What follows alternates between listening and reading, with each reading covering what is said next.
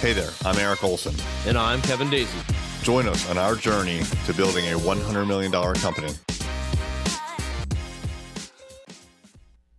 What is happening? How you doing? It's Erik J. Olson. Back when I co-owned the bakery with my wife, she would get a lot of people that she knew coming into her business and they would ask her for a discount or they'd ask her for a freebie. At first, we complied and we would do things for free or for a really big discount, like 50%. But what we realized is that we were still doing as much work as for anyone else.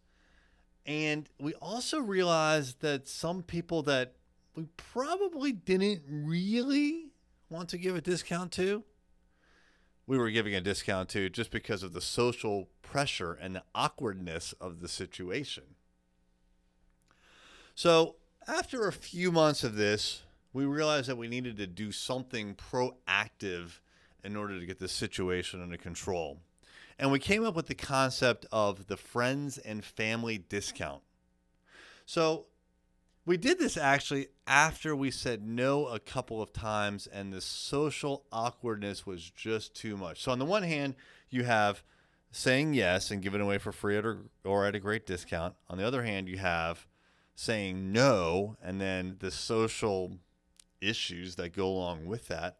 But the in between that we found was the friends and family discount. Now, what it allowed us to do was we established a policy of what the discount would be for people that we knew and we wanted to give this discount to. So when someone would come in and they'd say, Hey, good buddy, can I get a discount on that? We'd say, Absolutely. We have a friends and family discount and it's 10% or 15% or whatever the number was that we had at the time, but it was a small amount. But what was awesome about it was we were able to say yes on our terms. I've used this philosophy a couple of times since then, and we actually do it here at Array Digital as well. About three years ago, we were asked several times, and this has happened throughout our history, but about three years ago, we decided to do something about it. We were asked to do a website for a nonprofit or someone who had an idea that was going to change the world or help uh, some group of people or something, we kept getting asked all the time if we would do freebies. And you know, a lot of these these uh, programs or these initiatives or these concepts that people bring to us, they're great. They actually do help people, and we want to help, but we can only help so much. So we came up with a policy about when we would give away freebies. So, you know, we we want to say yes, but we also want to say yes on our terms. So there were a couple of criteria that we put into place. One, we're going to do it only once a year. So we're not going to, you know, if someone comes to us outside of the opportunity, the window of opportunity to, to get the free website, the answer is, yeah, we do that at the end of the year.